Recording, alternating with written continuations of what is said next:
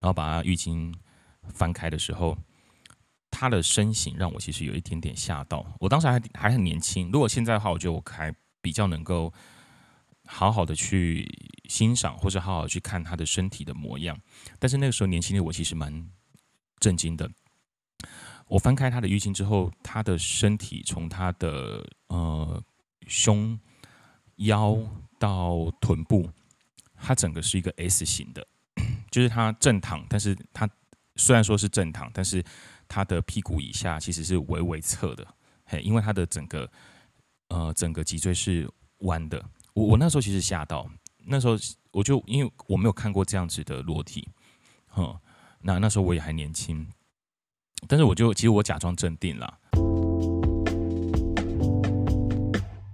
同学们上课喽，赶快把你的裤子穿起来，乖乖听课。这里是性爱三八室，我是施老师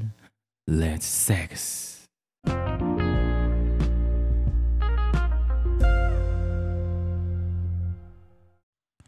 Welcome to Tree Boys，我是施老师。啊，今天。又是一个防疫的日子，哎，又延长防疫三级啦，要到好像要到六月二十八吧。大家有没有在家里快发霉啦？啊，石老师也快发霉了，嗯，很久没有出去连接了。好，我们今天聊点什么呢？嗯。前几天我在 IG 上有发了一个讯息，发了一个投票，然后就是问问各位同学有没有跟身心障碍者就是约过炮，或是有发生过关系的。那施老师今天其实就想说，花点时间来跟大家聊一聊身心障碍者的性。呃，施老师其实也不知道为什么，就是在从成年之后到现在，其实。也遇到蛮多不同的身心障碍者的，施老师有印象比较深刻的几个，大概就是遇过一个小儿麻痹的大姐，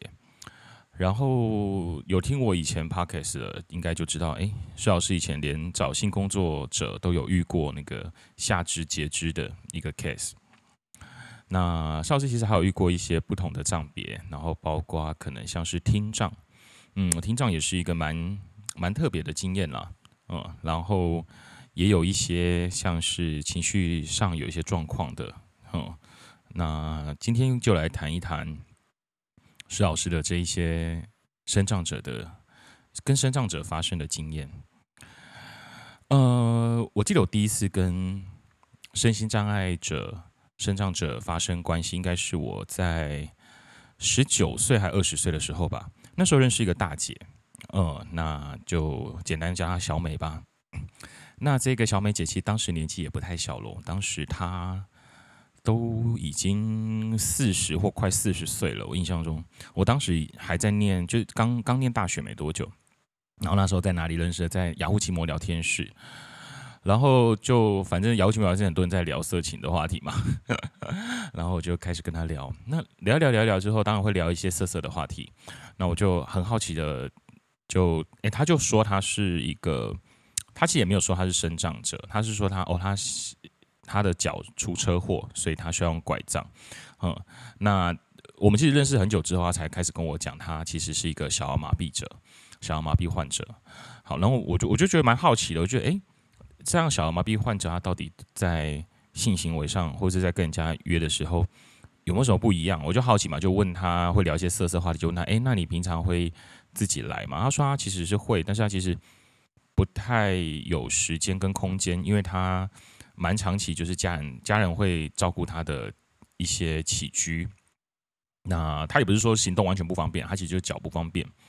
嗯，那他说他其实他在自己的房间都要趁家里没有人的时候才敢自慰。嗯，原因是因为他很怕就是突然间自慰到一半，然后家人跑进来看到之类的。嗯。然后我就好奇问他说：“诶，那他有交过男朋友吗？想说都三四十岁。”他说他有交过两个，但是都没有打炮过。我问他为什么？他说：“呃，这两个都是跟他一样是身障者，那都是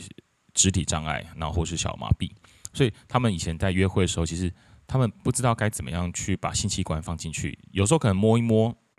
然后会接吻，但是他们也没有方法，也不知道该怎么样做，嗯，所以他们就仅即便交往了两三年，都仅在于就是互相抚摸这样子爱抚，然后可能有帮对方口交这样子，嗯，那聊聊之后就有一次，嗯，我印象中那时候几月？那时候好像是四五月吧，某一年的四五月，那时候我十九二十岁，然后我们就问说，哎，要不要见面？那时候我在中立念书，然后我就我那时候已经开车了。他他在南投，他就问我说要不要去跟他吃个饭，然后我就说哦好啊，那我们就约了一个周末，我就开着车从中立到了南投，然后他从他家里走出来的时候，他是用他是用两根拐杖，然后他的双脚没有办法自行移动，他需要用手去去搀扶，所以他上车的时候是先把拐杖放在车子里面，然后用手呃扶着车子，然后。坐进来之后，再把脚抬进来。OK，然后我们就在南头找了一间啊、花园餐厅吃饭，然后就聊天嘛，聊一聊聊一聊之后，呃，那顿饭吃完之后，我就问他说：“哎，那他有想要，就是有想做爱吗？”他就也是，他就其实蛮热情的啦。然后我们就约了，就去附近的汽车旅馆。呃，到了汽车旅馆之后，原本是就是。因为汽车旅馆比较尴尬，是其实台湾的汽车旅馆无障碍空间做得非常差。如果有同学有常去汽车旅馆，就会发现汽车旅馆其实有些时候可能有电梯，但是它浴室里面其实无障碍空间做得很不好，很容易滑倒。我不知道你们同学有没有在汽车旅馆浴室滑倒的经验。我发现汽车旅馆的浴室真的很容易因为湿然后就滑，然后或者是要走进浴缸的那那一个坎蛮困难的，呃然后很容易滑倒。嗯，各位同学有去汽车旅馆的要注意安全哦，不要滑倒，这样太尴尬了。OK，那那一次我们就到汽车旅馆，然后他就说他要去盥洗一下，我就帮他，我其实陪他到浴室里面了，然后他不太能够，他没有办法淋浴，因为那个淋浴间没有无障碍的空间，所以他需要泡澡的。那我就帮他放水，然后让他自己在浴室里面，他就在那边泡澡，然后泡完澡之后。他就擦干身体，然后站在坐在浴缸旁边，然后他就慢慢就是很他蛮苦辛苦的出来了，对，然后就换我，我洗完澡之后，我们就在床上，然后在做的那个时候，我其实一直都蛮印象深刻的那一幕，就是那时候我轻轻的把他的浴巾拿开，因为那时候包着自己身体嘛，然后把他浴巾翻开的时候。他的身形让我其实有一点点吓到。我当时还还很年轻，如果现在的话，我觉得我还比较能够好好的去欣赏，或者好好去看他的身体的模样。但是那个时候年轻的我其实蛮震惊的。我翻开他的浴巾之后，他的身体从他的呃胸腰到臀部，他整个是一个 S 型的，就是他正躺，但是他虽然说是正躺，但是。他的屁股以下其实是微微侧的，嘿，因为他的整个呃整个脊椎是弯的。我我那时候其实吓到，那时候我就因为我没有看过这样子的裸体，哼，那那时候我也还年轻，但是我就其实我假装镇定了，对，然后就开始，呃，他示意着要我就是去亲他，然后我在亲他的时候，他就抓抓着我的身体，然后抓着我的头，然后很用力的在亲我。那个亲的力道非常大力，嘿，我那时候觉得啊，糟糕，我快呼没有办法呼吸，他嘴巴整个含住我的嘴巴，然后我那时候觉得啊，这样太用力，我就示意的把他就是按回床上去，然后我就慢慢的吻着他，然后挑逗着他，用手去触摸他的阴蒂，用手去触摸他的小穴。然后他也身体就开始颤抖，然后开始呻吟。但其实当我手手指去触摸到他的小穴的时候，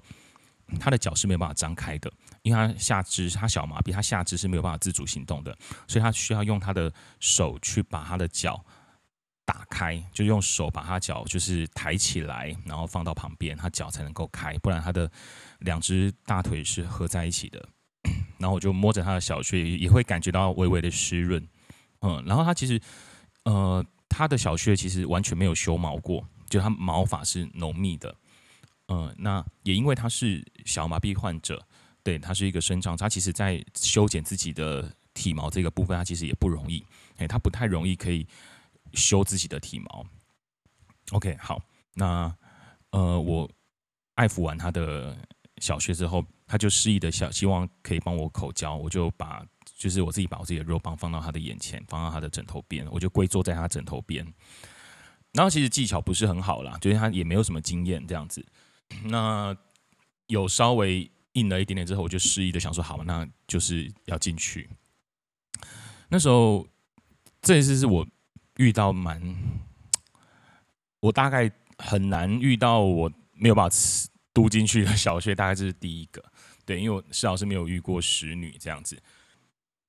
OK，那我就示意的就是呃，我就到他的就是。小穴面，小穴前面，然后让他躺着，用那个传教士的姿势。然后我插了几次，就是要要插进去，但是我却只能龟头插进一一部分之后，我就进不去了。我把他脚抬在我的肩膀上，然后换一个姿势试试看，但是怎么样都进不去。对，我们试了好几次，其实都没有办法，肉棒都没有办法插进去。我后来发现一件事情，就是他的。阴道因为他的整个骨盆腔歪掉，所以他的阴道是歪的，是 S 的。嗯，它不是像如果是 C 型的话，或许还有机会可以进得去，但是它不是，它是它的阴道里面是那个形状是已经不是一个圆滑，可能是一个 S 型，或是因为骨盆的移位，所以导致它的阴道呃它的形状其实很难用坚硬的物体或是肉棒放进去。所以我们试了好几次之后，我都就是最后我我软掉了。那最后我就用手来帮他。那我发现是因为我手放进去的时候，才发现他的阴道的形状是不就是不一样的。我才发现哦，那我难怪我刚刚一直都插不进去。那那那个当下就两也很沮丧嘛，就没有办法做。那后来我就用手帮他，嗯，然后他他他跟我接吻的时候一样是很大力，他真的是我那时候下巴真的差一点脱臼，嗯，然后。呃，让他高潮之后，我我大概也软掉了。我在那个当下，其实很多是惊吓的感觉比较多。对，那我也不知道那个惊吓感觉到底从何而来。哎，那个当下，后来做完之后，我就帮他，呃，要带他去浴室里面灌洗。但他其实那时候已经不太能，不不太不能走嘛，所以我其实我就我就抱起他，我把抱到浴室里面去，然后呃抱到浴缸那边附近去，然后。我就看到他的血，就是他从小穴里面滴的一些血出来，我就想说啊，所以你没有做过，你还是处女，然后对方才那个时候回应我，对他从来没有真的顺利的读进去过，那那一次是第一次插入很比较深的，所以处女膜那时候已经才破掉。对，后来我就跟他在浴缸里面一起洗个澡，对，然后帮他擦身体，然后把他抱回。房间里面让他休息一下，然后我们才结束那一天的约会。嗯，后来我们还有出去见过几次面了，不过后来我就没有再跟他邀约说去旅馆了，因为我觉得对我来说，我可能一直觉得我不知道该怎么去面对他的身体。嗯，在那个时候很年轻的我来说，我一直不知道该怎么去面对这件事情。然后没几，然后可能过了一两年之后，就慢慢的断联络。那时候雅虎奇摩聊天室。呃，被抄掉了之后，我们就其实也没什么联络了。好，那我觉得这个经验到现在，我十几年后了，我自己在回想这个经验的时候，我觉得身心障碍者很难，他们的性很难被拿出来讨论。对，因为有些时候可能现在市面，现在现在市面上，现在社会上主流中，其实已已经有一些为身心障碍者的性开始讨论的声音了。但是我觉得。呃，那个都不仅仅，那个都不一定能够让一般人去理解身心障碍者性的困难，因为他那个困难不一定是，不仅仅只是内在的自卑，他其实生理上也就是困难的。你要一个呃下肢有障碍的人，然后他可以顺利的发生关系，他都不容易。他如果没有一些训练，或者说跟他做爱的人没有一些训练，没有一些对身体结构了解的话，其实也很困难去顺利的。发生关系，嗯，所以我觉得在身心障碍者的性爱来说，其实不是一个容易的事情，不论在生理结构、心理结构或是社会。那我自己知道，这个小美姐她后来就我印象中她好像都一直没有结婚了。对，那时候我认识他说三四十岁了，哦，然后她后来就都没有结婚。我其实认识蛮多单身到终老的生长者，我自己身边有一些，就可能五十岁了、四十几岁了，然后都一直单身，没有一个陪伴这样子。那一直都是家人照顾，爸爸妈妈过世了之后，可能就是兄弟姐妹帮忙这样子。那我觉得性对于他们来说，甚至都可以说是一种奢侈品。哎，像我们现在，我们一般同学，性对你们来说，其实就是我好，我可能没有没有伴，我没有约炮对象，那我可以自己打手枪。但对于有一些身障者来说，他可能是双手有状况的，他可能没完全没有办法碰触到自己的性器官。嗯，举例来说，他可能呃烧烫伤，有些烧烫伤被火。烧过的，他的手会萎缩，那他可能连洗澡，自己用手去触碰自己身体洗澡都有困难，那更何况在他身上找自己要自慰或打手枪，其实都不容易啊。好，那再来，我也想要再分享另外一个，另外经验比较有趣。另外经验是我在呃几年前啊，七八七八年前还是十年前了吧。呃，有一次我在网络上啊，认识一个交友网站呢、啊，认识一个女生，然后她跟我说她是听障，嗯，我就跟听障做朋友，然后在网络上对话，其实蛮蛮蛮特别的。那我认识我我其实遇过在约炮的过程中，我遇过两个听障者，那哎三个一二三四哦不对四个，呃、那在。约的过程其实蛮有蛮特别的经验，是他们在文法上，你在用文字跟他们呃对话的过程中，他们其实文法跟我们一般人使用的文法不太一样，哼，因为他们从来没有对于语言是比较不敏感的，对于声音比较不敏感，所以他们在学习语言的过程中，在文法上其实是有一些状况的，就是你在跟他对话的时候，他有些词句是倒过来的，嗯。就像是呃，如果举例来说，可能像是我要去吃饭，然后他们有些人他们文法会比较错乱的时候，可能是吃饭我去之类，他们会倒过来，哈，所以有时候跟跟他们在网络上对话的时候，其实要很比较辛苦的去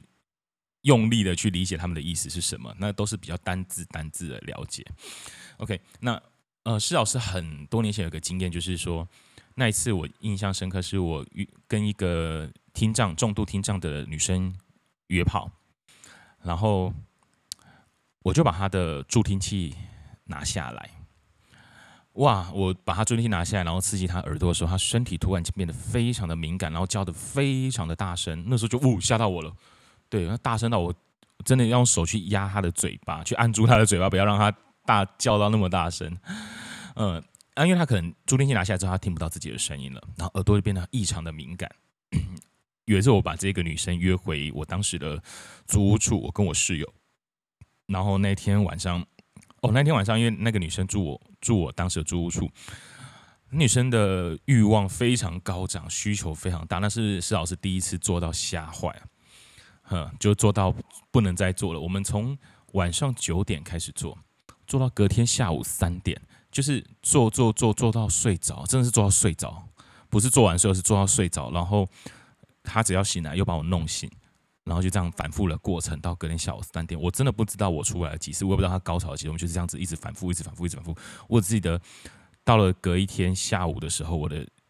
肉，我的鸡鸡都已经是麻掉了，我没有感觉，知道吗？我的就是包括蛋蛋、鸡鸡，然后下腹部，我都觉得很麻，很不舒，就是已经麻掉了。连勃起的时候都已经感觉不到那个勃起的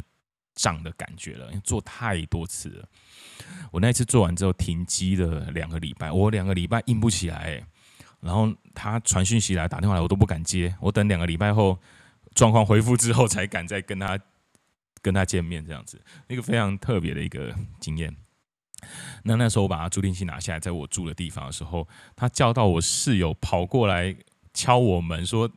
怎么了？对，那是吓坏我了，真是太大声了。后来我就示意的用手摆姿势，叫他尽量不要叫太大声，这样子。因为那时候我租屋处是一个社区公寓，这样。好，那其他的身障经验，我就先我经验先讲到这边。我其实接下来我想要稍微也稍微介绍一下台湾，其实目前对于身障者的信也有一些单位在在在帮这些人倡议或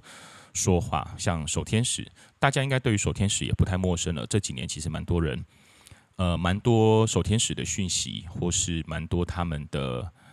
新新闻稿，嘿。那守天使其实，在很多国家，他们都有这样子的组织，像欧美，他们有性义工的组织；日本也有白手套的团体，他们其实在服务重度生障者的。嗯，那甚至有些欧洲国家哦，有些欧洲国家其实他们在他们的人权。不仅仅只是在谈个人自由，他们其实连性的权利都在谈。有些欧美国家更是会发给身障者性的福利券。有某某些欧洲国家，他们的性工作是合法化的，所以他们会发给身障者性福利券，让他们可以用这些性福利券去处理自己的性需求。嗯，我我觉得这些这样子才其实才是国家真的开始重新正视、重新看身障者的性需求，而不是像台湾，其实对于身障者的性都是很表面的。甚至把它压在很很底层的角落，他不让人家去谈，不去看。那守天使其实他们在台湾是一群用实是一群以实践性权为理念的一群人。那他们认为性对个人是很重要的，不论你是正常人，不论你是生长者，不论你是什么障别，不论你是自闭症也好，智能障碍者也好，其实性对于这些人来说都是重要的。但是台湾其实。生长者的欲望是被很多社会观念、传统价值观绑住的，不能谈，不能说，甚至拿出来在自己的亲朋好友谈的时候，亲朋好友就会觉得你怎么会谈这件事情呢？哎，好像说让你就有一种感觉是好好活着就已经很不错了，你还要什么？还要这么多干嘛？会有一种这样子的的压力一直压过来。那守天使目前服务的对象是指服务重度残障手册的呃肢体障碍者和视觉障碍者，好，那他们现在是免费的，但是他们一辈子只能提出三次的服务，然后有服务可以男生可以提出申请，女生也可以提出申请。你如果是男性障碍者，呃，但如果你是要找一个女性的义工服务的话，他其实要等，目前排队要排两年。简简单来说，就是我想打个手枪，但我告诉你，你呃，人家告诉我你要两年后才能打，就这个概念。嗯，那目前如果是呃，目前因为目前申请男性申请女性服务者的人很多啦。哈、那女性的生长者，其实在守天使的提出服务的人，目前都还不太多。那都可能在一个社会价值观里面不太敢、不太愿意去面对自己的欲望，甚至说把自己欲望压到很低这样子。嗯，那。从守天使的这个目前在台湾的这样子的过程之后，其实施老师也想要再谈另外一种族群，就他们做的是肢体障碍。其实不同的身心障碍者都有性的需求。呃，施老师有一个经验，施老师有一次在服务一群自闭症家长，然后印象深刻，那个自闭症者他年纪很大了，是一个三十几岁的大孩子。然后，呃，他去厕所我都会陪着。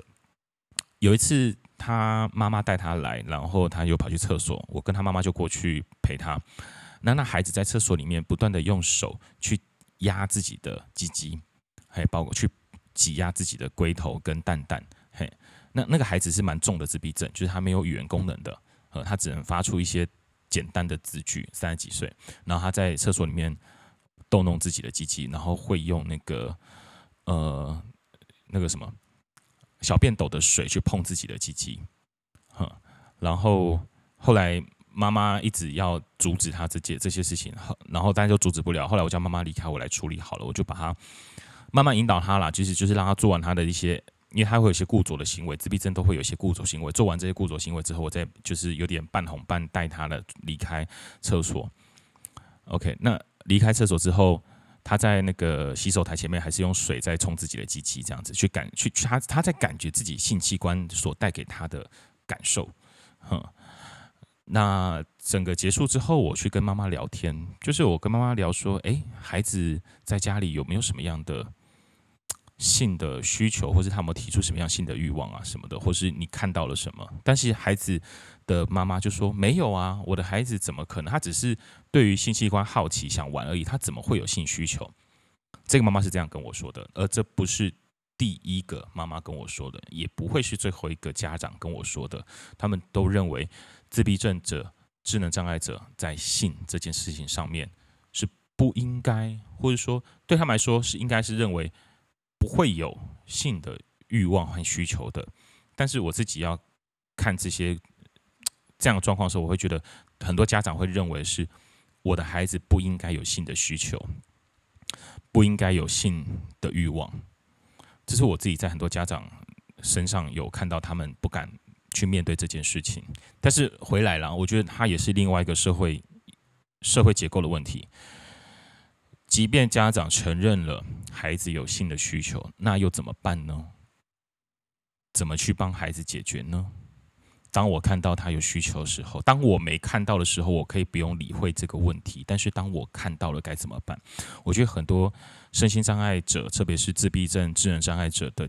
家庭，都会面临到这个问题。我不知道你需要什么，那就没差，反正我不知道嘛。但当我知道了，我要怎么去满足你？我要怎么去带你？甚至我这个做家长的，我都，嗯、我都已经辛苦撑了这么几十年。我自己可能自己的欲望我都已经压抑到底了，我又要怎么去面对你的欲望呢？有一次有个学校老师，他是一个大学的老师，嗯，他跑来找我，就是他服务的学生有一个高功能自闭症。什么是高功能自闭症？呃，雅斯伯格。不过雅斯伯格目前已经从那个疾病的。的诊断移除了啦，他其实就是自闭症，他其实有有一些比较有功能性，还可以工作，可以跟人家互动，人际社交也都就是没有一般重度的自闭症这么严重，就还是可以有一些互动这样子。那这个老师就跑来说，他有一个毕业的学生，那这几年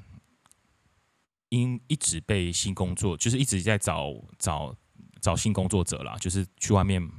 买春，去外面找。呃，找性工作者服务，但是就一直被骗。那妈妈也因为孩子一直被骗，然后一直在帮他付钱，哼，就是一直被骗钱，然后妈妈也不知道该怎么办，哼。那这个老师就跑来找我说，我可不可以带着这个学生，已经毕业了，嘿，已经大学毕业的学生，带着他教他怎么样去找适合他的性工作者，以及用正确的比较。也不能讲合法，没有合法的管道，应该说比较安全的管道去找到适合的性工作者。那我就我就跟那个孩子连上线。那我我我其实就带着这个孩子去去看一些各大论坛，然后去找一些性工作者，他们可能会打广告的地方，然后我就教他们去教他怎么去分辨，诶，这一个可能是。什么样的那一个可能是什么样的？可能是呃，这个可能是外籍的，还是台湾的，还是中国的，都有可能嘛。嘿，如果有在找性工作者，大家就可以理解我在说什么。那我就会跟他说，诶，不同的论坛或者说他写的不同的服务内容，它有不一样的形式，嗯，然后我也跟他讲说，大概会是怎么样的一个嗯价位。嘿，如果你他有点钱。然后他钱多可以找什么样的价位？他钱不够可以找什么样的价位？因为其实，在台湾，我觉得在性工作者服务的价位上高低也差蛮多的。其实你要便宜，也真的可以找到很便宜的。嗯，但是因为他自己本身是一个雅斯伯格，所以他对于很多问问题会有时候开白目，很凶北吧。然后他也可能会不自主的就喜欢上这个性工作者，甚至爱上，然后或者是说对他有一些非理性的想法。那我我其实就当时就在提醒他这一些，在教他怎么去使怎么去消费性工作者，就是他怎么去消费，怎么去处理自己的性欲，但是又怎么样在这过程中尊重性工作者，不要去问一些白目的问题，也但是也不要被骗，嗯。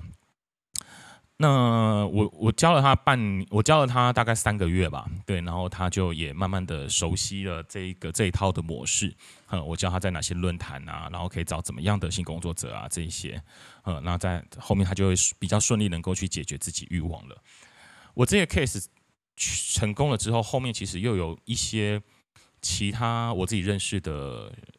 大学的老师或是辅导人员有。就是有跑来找我，就是说他们的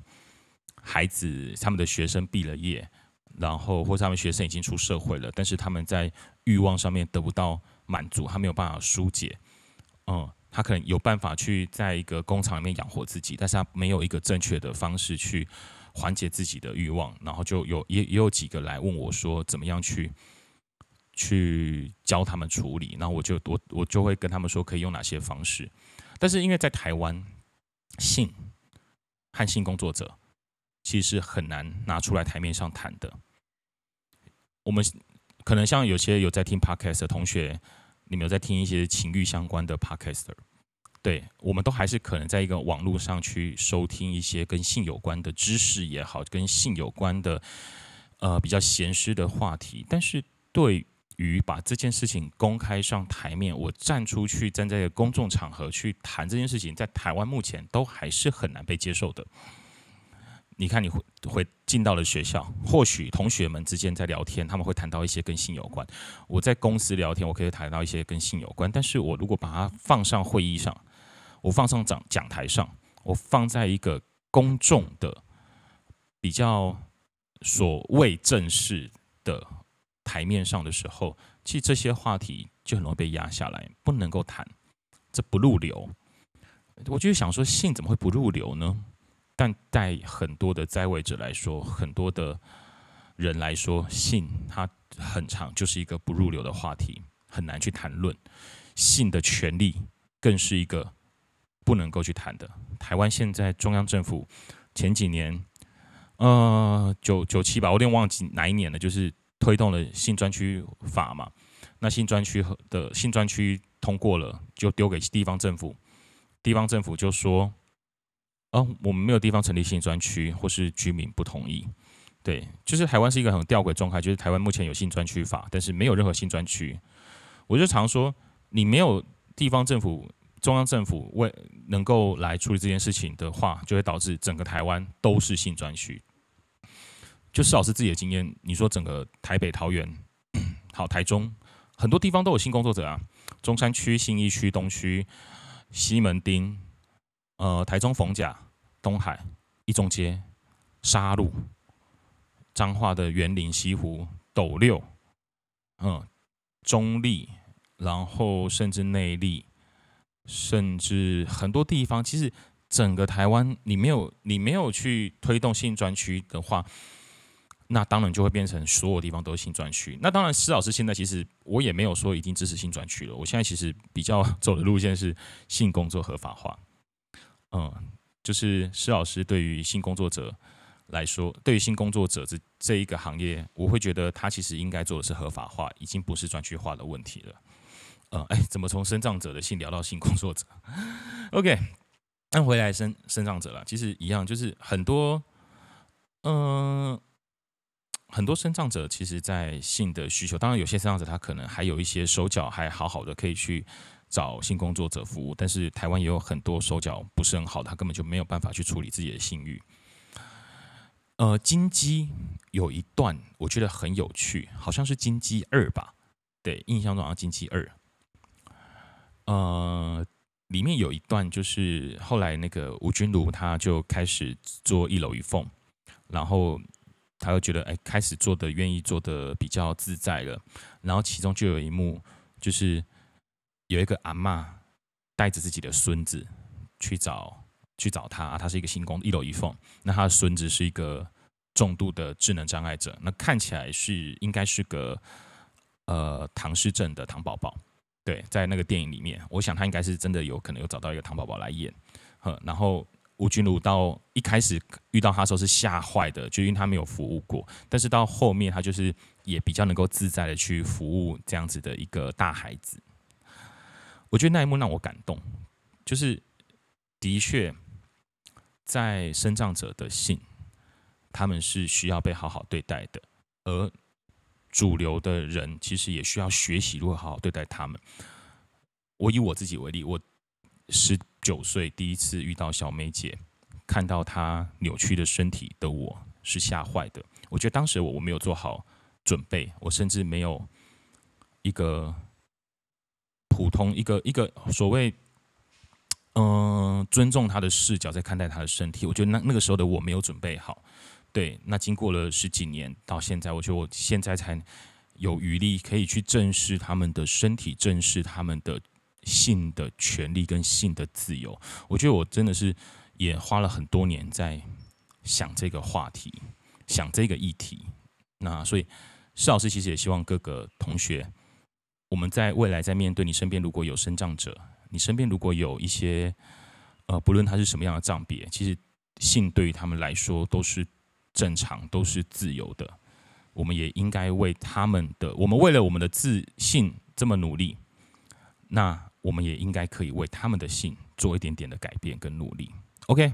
好，今天是一个很严肃的话题。好，那各位同学，防疫期间在家要好好待着哦，不要成为防疫破口啊，好不好？OK，好，我们今天新爱三八四就到这边喽。我是石老师，我们下次见喽，拜拜。